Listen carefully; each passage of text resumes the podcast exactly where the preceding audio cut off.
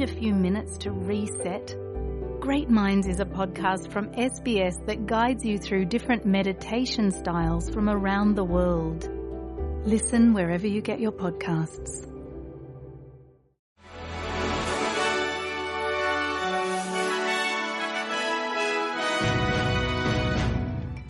दस फरवरी के लिए ये है न्यूज फ्लैश और मैं हूं अनीता बरार इसराइल के प्रधानमंत्री बेंजामिन नेतन्याहू ने इजरायली सेना को राफा में नागरिकों को निकालने और हमास को नष्ट करने की योजना पेश करने का आदेश दिया है। राफा गाजा के दक्षिण में मिस्र की सीमा पर है और शेष दो सुरक्षित क्षेत्रों में से एक बन गया है और यहाँ पर कोई डेढ़ मिलियन विस्थापित फिलिस्तीनी आश्रय में हैं। सहायता समूहों को बड़े पैमाने पर नागरिक हताहतों की आशंका है और मिस्र के अधिकारियों को अपनी सीमा के पार बड़े पैमाने पर प्रवास की आशंका है। अंतर्राष्ट्रीय समुदाय पाकिस्तान में चुनाव पर गंभीर चिंता जता रहा है। वहाँ राजनीतिक संकट का आज तीसरा दिन होगा। चुनाव पूर्व के पसंदीदा नवाज़ शरीफ ने अपनी मुस्लिम लीग को किसी भी पार्टी से सबसे अधिक वोट मिलने के बाद विजयी भाषण दिया है।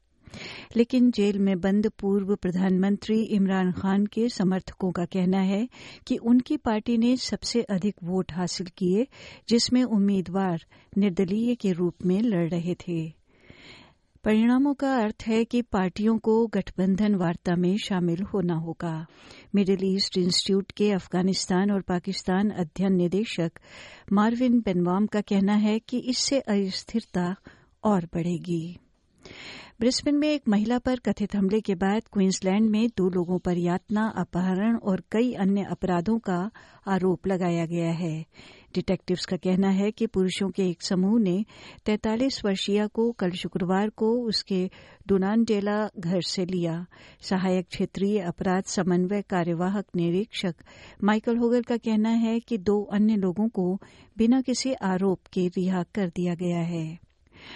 विपक्षी नेता पीटर डाटन द्वारा प्रस्तावित ईंधन दक्षता मानकों को यूथ टैक्स के रूप में वर्णित करने के बाद अल्बनीसी सरकार ने विपक्ष पर डराने वाले अभियान का आरोप लगाया है। फेडरल सरकार ने ऑस्ट्रेलिया के पहले उत्सर्जन मानक के लिए एक प्रस्ताव की घोषणा की है, जिसके तहत निर्माताओं को ईंधन दक्षता बजट का पालन करना होगा और कम या शून्य उत्सर्जन वाहनों के मुकाबले गंदी, अधिक ईंधन वाली कारों की बिक्री को संतुलित करना होगा।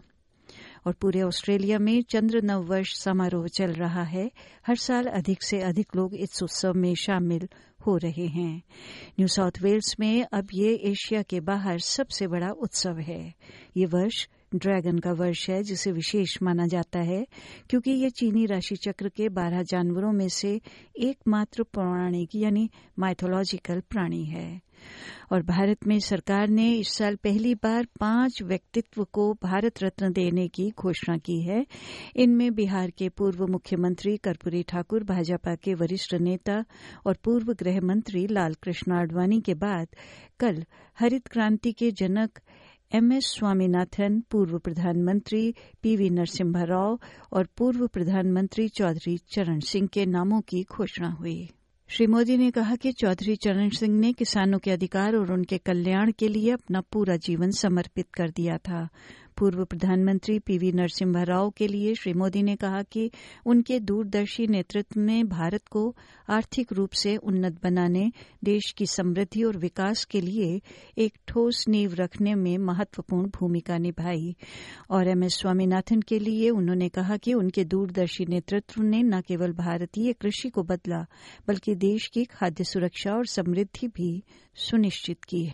अन्य समाचारों और समुदाय के समाचारों के लिए आप हमारी फेसबुक और हमारे web page S B S dot com dot A U forward slash Hindi से जुड़े रहें। न्यूज़ फ्लैश समाप्त हुआ।